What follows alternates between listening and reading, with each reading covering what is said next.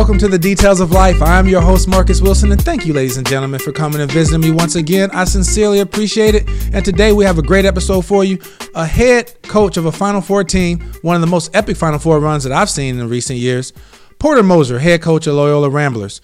Coach Moser has been around the game a lot. I was kind of introduced to him of who he was when I coached at St. Louis University. He had just left St. Louis University, and we he coached up under one of the greatest coaches of all time, in my opinion, uh, Rick Majerus. And so we had a little background there, knew some similar people. But you know, Coach has been around quite a few places, Creighton, Milwaukee, um, Texas A&M. We talked about all that. I remember when I was asking him these questions, and I was going to skip over his time as when he got his job at Illinois State because he was terminated from there. And I was figuring this is something he didn't want to talk about. He brought that up which goes to show the type of person he is because everyone always said that he was such a high character guy, high class guy.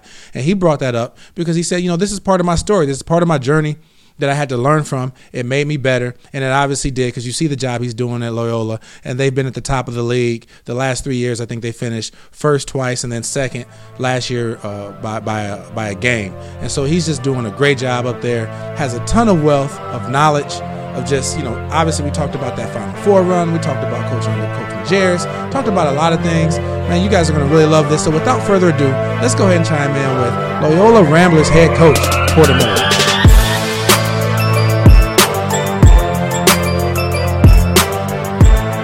Ladies and gentlemen, like I just prefaced, we have Loyola head coach, Porter Moser. How you doing, coach? I'm great, Marcus. Glad to be here. Man, thanks. Thanks for making the time. And I'm really excited to talk to you because I know a lot of mutual people that we have uh, in common. And so, before we kind of get into the rest of your career, kind of wanted to know how did you get started into coaching, and you know who gave you your break, and when did you first know that you wanted to be a coach? Well, I, I, I grew up in the Chicago area, and I went to play my college basketball and get my business degree at Creighton University, another Jesuit school in the Valley at the time. And I went to play for uh, Tony Barone, who was uh, almost more than a mentor. He was more of a father figure, a mentor figure, so close because um, we I went there. We we won some Missouri Valley championships, went to the NCAA tournament, and it was during that time that I knew I wanted to coach. I think I was like everybody. You know, you ask every freshman in the country when you walk into their college locker room, "You want to be a pro?" Yeah, I want to be a pro. And then all of a sudden, reality sets in. Like I got no shot to be a pro. Right. and mine came a little early that I realized I wasn't going to be a pro. Um, but uh, so I knew I wanted to coach. And uh, when Coach Barone got the Texas A&M job, he hired me. He was the only one that he brought with him over to A&M, and uh, so that's how I got in. I went to, to coach for my uh, into coaching with my college coach Tony Barone. He gave me my start. Cool, man. Well, so lucky to have you in the game, and you've had a lot of great experiences, which we'll get into, and obviously you've had a lot of success with the Final Four run, which we'll touch on that as well. But you know, we we can't cover everything. You've had stops at Creighton and Texas A&M and Milwaukee, but I want to jump forward to your first head coaching job at Arkansas Little Rock. Took over a team that was four and 24, had a 14 game turnaround. Next year was 18 and 11, but also went from last in the league in field goal percentage and three point defense percentage to first in both of those categories and the 14 game turnaround. So that's a lot. So as for coaches out there that probably want to know how do you turn around something like that that quickly, what were some of the factors that led to that that that dramatic turnaround? Well, one, it was I, I, was 31 years old. I was the second youngest head coach in Division One, and I've said this to a lot of clinics and different seminars and things. I've, I spoke to young coaches. Is you you've got to be thinking ahead, you know, and plan when you're going to when you get your shot. Because when you get your shot, there's a million things that happen. You get like 400 phone calls the first two days about who you're going to hire, meet this booster, meet this to, and it. So I was fortunate enough in conversations with I really was visualizing and planning ahead of when I was going to be a head coach, what I was going to do. And, um, you know, I was able to get, uh, you know, sign some kids that really impacted us defensively, but really wanted us to just to play an incredible high energy. Um, uh, my ment- coach Barone, was really good defensive coach. Um, but I, I think, you know, we were able to bring in a couple really good players to help us change that. My staff, everything we wanted was to change the mindset of Arkansas Little Rock basketball. We wanted it to, be high energy, uh, you know, glass half full, and the mentality of you know we can win, and um, and and and we did. And um, so I think that's just the biggest key is being prepared when you do get that shot. Because I was awfully young. I was 31. Yeah, I bet just coming in with that that energy and that excitement, you know, probably you know rubbed off on your guys playing a little bit harder. And yeah, that's a dramatic turnaround to go from last to first and a 14 game turnaround in one year is, is incredible. So uh, moving forward, um, you were at you were at St. Louis University from 07 to 11, and with the great Rick Majerus, I came in in 2013. So I heard a lot about you, heard a lot about Coach Majerus. So you know, what were some of the things that you learned under Coach Majerus that has helped impact your your coaching career? He, Coach Majerus has had such an impact on on on me. It's just it's it, it's beyond words. But I'll but I will say this. Um, I am not afraid to talk about my stint before that because it's it's defined who you are. And, and I got fired in Illinois State. I went into Illinois State after Little Rock. Um, I signed a seven-year deal. I felt I was turning it around, and you know, three ads later, I didn't. I, I lost my job, and God has a plan. And sometimes you have to go through the pitfalls in life to get to your best self. And getting to, going to going through that pitfall, it's part part of my journey. It's it's and it's something that I've looked at. And I went with Coach Majerus, and you know he instilled a confidence in me. You know that because when when you have a bad thing happen to you, you know, on your career path, sometimes you get a little beat up. And um, he gave me a lot of room to coach. He gave me a lot of um, autonomy. He was really, you know, he, he always called me co-coach.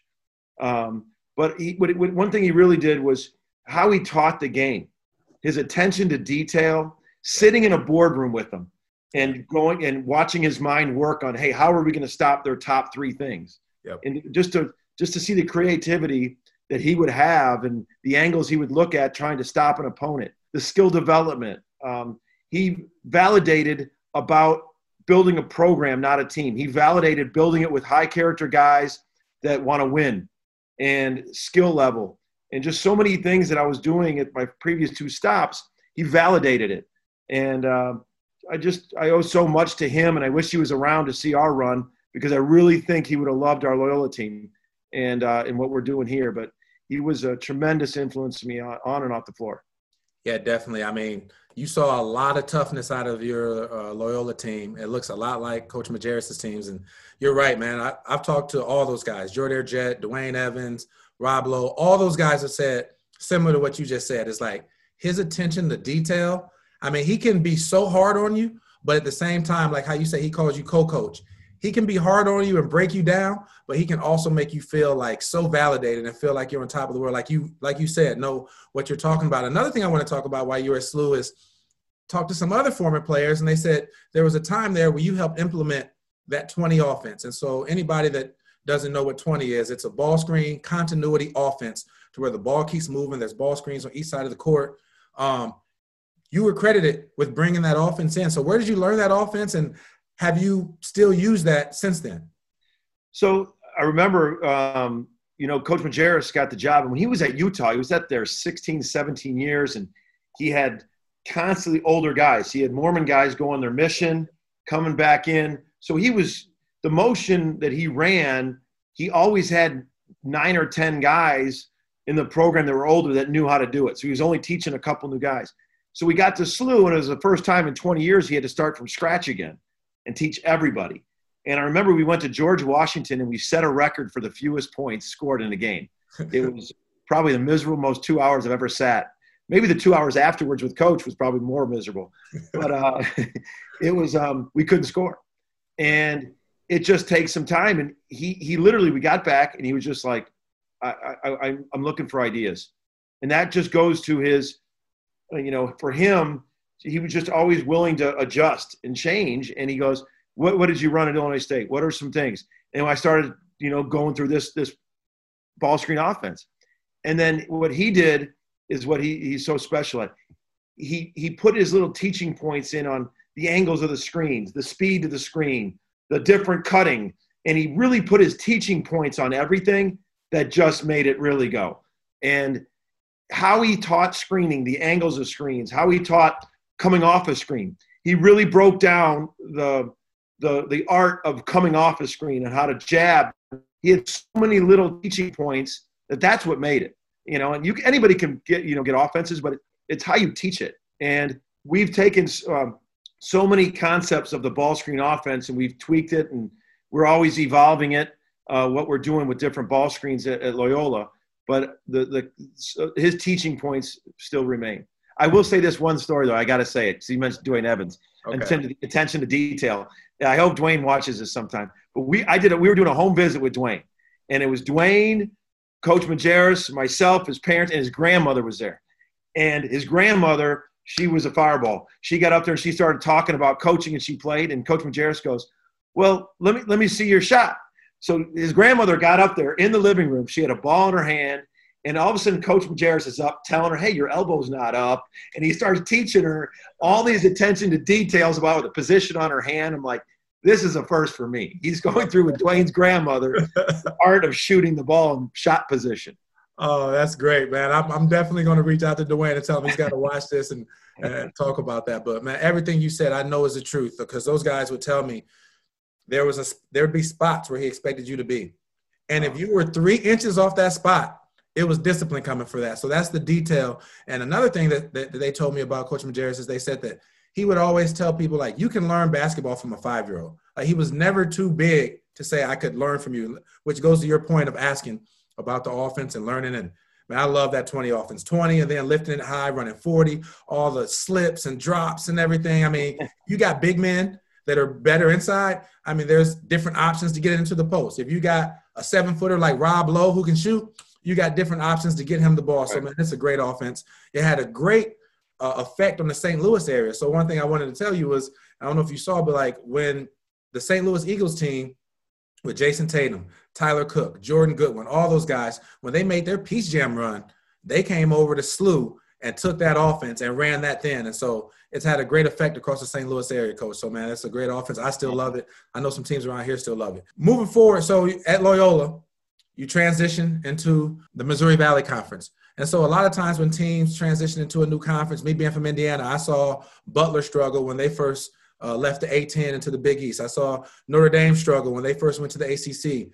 Loyola, the first year, I think you guys were 10 and 22 when you first moved to the Valley. Then year two, there's usually a turnaround. You guys turn around with 24 and 13. So what is it like in terms of recruiting, in terms of mindset and everything transitioning to a new conference and how does that affect you moving into a new conference, especially when it's perceived to be, you know, a better conference? Well, just some perspective, um, we, you know, when we took over Loyola in 2011, the previous 30 years, they had three winning seasons in the previous 30 years. That's, that's very tough. So our first year we struggled. Our second year we doubled our wins. Our third year we moved up into the Missouri Valley. And here's the perspective. When you look at the teams that on the conference realignment hit, that moved up, not lateral, like Syracuse moved lateral, some of the Pittsburgh moved lateral. The ones that were perceived to move up, Butler, a Final Four team, um, Xavier, perennial powerhouse team, Davidson, a perennial team, Creighton, multiple NCAAs, George Mason moved up, a Final Four team, VCU moved up, a Final Four team, Utah moved up, a Final Four team. Everybody was winning traditional basketball programs, and then Loyola moved up. We were the only non-traditional basketball team that moved up. And that first year we did. We struggled like crazy. And then the second year we had a breakthrough. And um, i think it really helped you know recruiting. I think the missouri valley's got a great um, reputation i think it resonates with people the fan bases the cities it's a it's a it's a great i played in the league so i can sit in living rooms and talk about playing in that league and winning a championship in that league. I won a championship at Creighton. Um, I could talk about the Jesuit education because I had that at Loyola. And we just really set out to, to recruit winners. And our Final Four team had seven guys that won state championships and guys that wanted to win. And, uh, and that's, we've, we've now, you know, we've won two Missouri Valley titles and um, we finished one game out last year in our last three years. So, but we're, you know, it's a great league. And um, I just think it's, it's about the people around you. Yeah, I, I got to say that the guys in our team, you know, same thing as SLU, the, t- the team we built at SLU. Yeah. Um, you know, winners, guys that won, the guys that want to win, be a part of something bigger. You know, I played in the Valley as well, and love to see the success you guys have had. The next couple years after you set that breakthrough, it was about middle of the pack, and then 2017 hit, and it just all clicked. That was the epic Final Four run. Here they come. Up.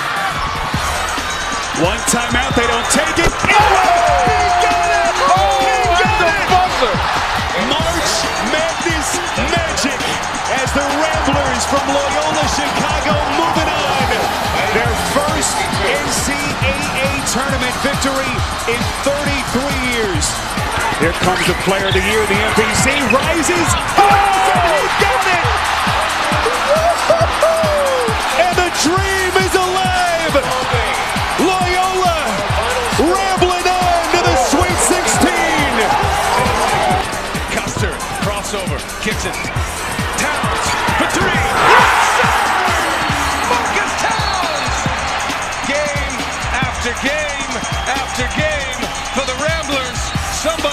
Somebody is hitting a big shot late. Loyola Chicago moving on to the Elite Eight. Going into that season, you know, did you know that you had a chance to be special? And then also, what were some of the other dynamics going on that season that the average fan may not know about? You know, we always see the end product, but like, what what was it like that year as you saw the confidence building up and everything? Like, just tell us a little bit about that year if you could. Okay, um, we just had just had a great group of guys that were really close, and it, it really was blending in the summer. You know, teams are built in the off season, the, the camaraderie, the chemistry. But I've always said this in terms of leaders: when you take over a program, you know, you're bringing in your guys, and a lot of times the guys that are already there, they're trying to buy in, they're trying to believe in, but you didn't recruit them. And it wasn't until my first recruiting class was seniors and guys like Ben Richardson, uh, Donte Ingram, they were freshmen. So they came in, and the seniors, they were my first class. We were like, this is how we do it. And we won the CBI that year. And I know it doesn't seem as important as it does, but we did it at St. Louis too. We went to the championship of the CBI and lost to VCU before we had the breakthrough. But it just gave them some postseason confidence that the winning. And then fast forward it now to Ben's and Donte's senior year. That's the year we went to the Final Four. And one thing behind the scenes that happened was Ben Richardson was our senior captain, our heart and soul, our glue.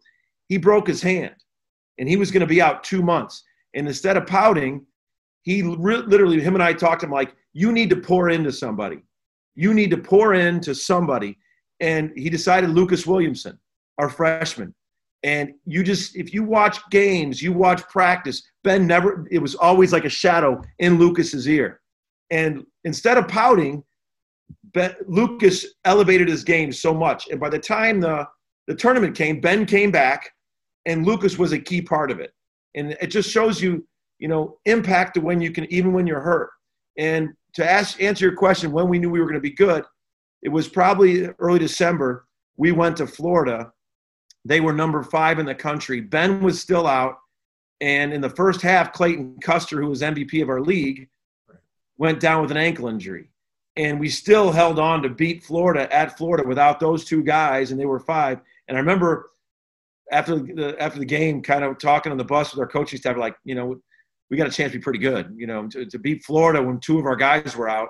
And uh, it, what's ironic is we were 32 and five that year, and Custer missed five games, and Richardson missed 12. And when Custer played, I think our record was 30 and two when Custer played. Wow. And um, it just it, it was it was people forget that we had our backcourt injured for a handful of games, but uh, it was it was a great group of guys. It just shows you guys that believe in. When you get a group of guys that believe and win, anything can happen. Yeah, man, that's that was such an epic run, and I mean, it just felt good playing in the Valley. You've been in the Midwest, and just just seeing all of that was was so fun to watch. And one of the things that you hit on earlier was like it clicked when you got some older guys and, and your and your guys were in there because usually at, at 90% of schools, you know, the Kentuckies and Dukes might be different. You might be able to win with all freshmen, but most teams who are good, they have senior leadership. They have player-led teams who have bought in, where you don't even have to do a lot of the discipline. They are the ones saying, "Oh, this is how we do it here." You're older, you're stronger, and uh, sounds like that's what's happened, man. So awesome to hear that. In 2019, there was reports that you were courted by St. John's in the Big East and you turned them down, which says a lot. I think most fans assume that coaches want to get in, they build up, and they want to move up to the highest conferences as, as they can. So, what was it about Loyola that made you want to stay where you're at? And it speaks a lot to what they have.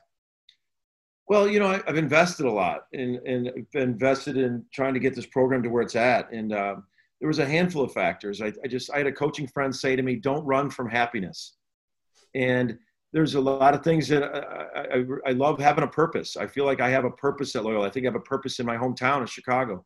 But I will say this: I, it's not that I won't ever leave.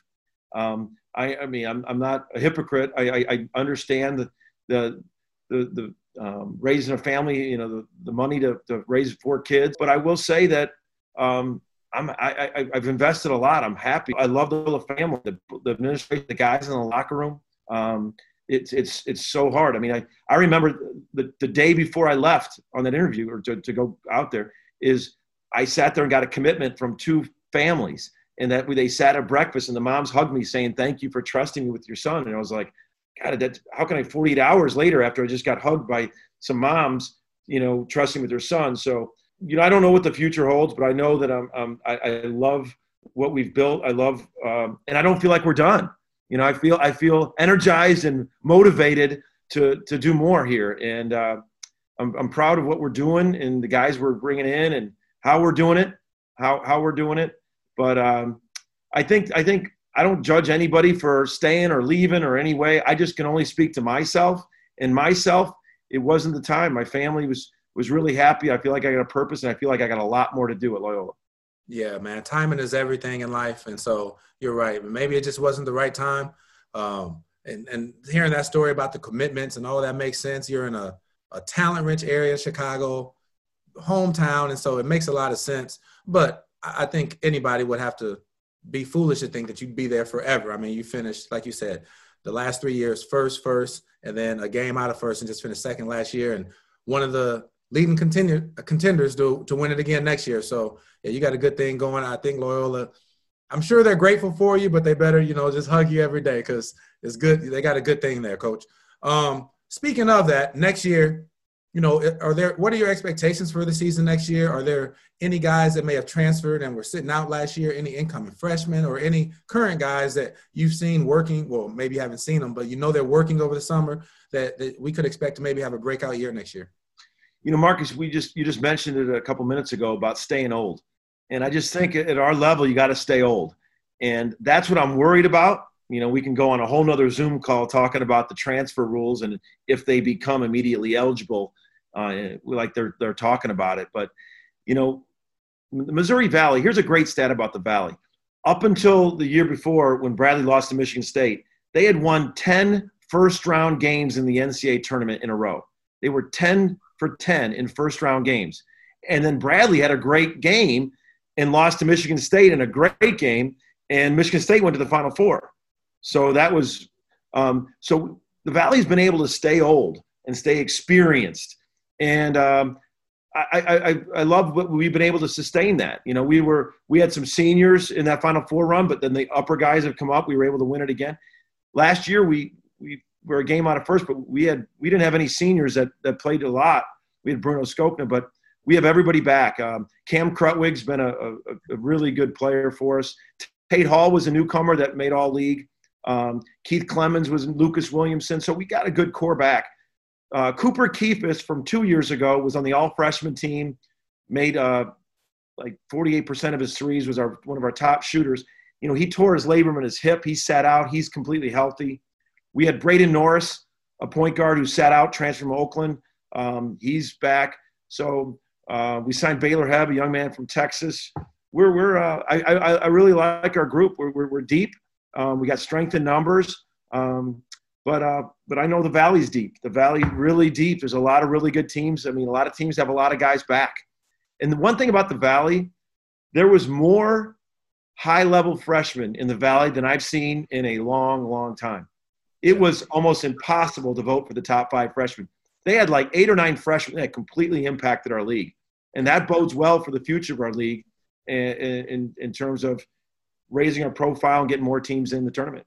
No, I totally agree. As you know, I do color commentating for the Valley, mm-hmm. and I got a chance to see a lot of guys. And you're right, the the future is very bright for the Valley. All the young guys coming back, and uh, I totally agree. So, man, in closing, I always ask this question, Coach. It's called the details of life.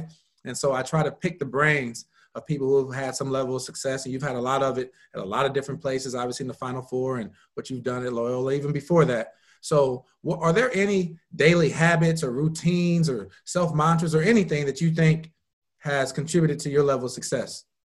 well, first and foremost, my faith in God. I mean, my daily habit with my faith. That that unequivocally is is is what my my daily habit of, of what um, inspires me. What what makes me go. Um, you know, you know, I I got a mantra. You know, how you think is how you feel. How you feel how you act, and it all starts with how you think. Staying positive, being high energy, um, is just something that uh, I'm very proud of the seniors always in senior night talks about they talk about t- uh, takeaway from is is my energy, my outlook, my positivity, and I just think it starts with how you think.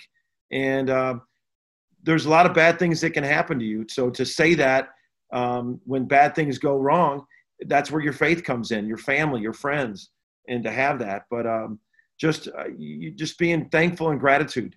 Um, I'm so blessed. I'm, I'm blessed to have gone through a, a deep hole in my life of getting fired I've looked back on that as saying sometimes you got to go through very tough times to become your best self.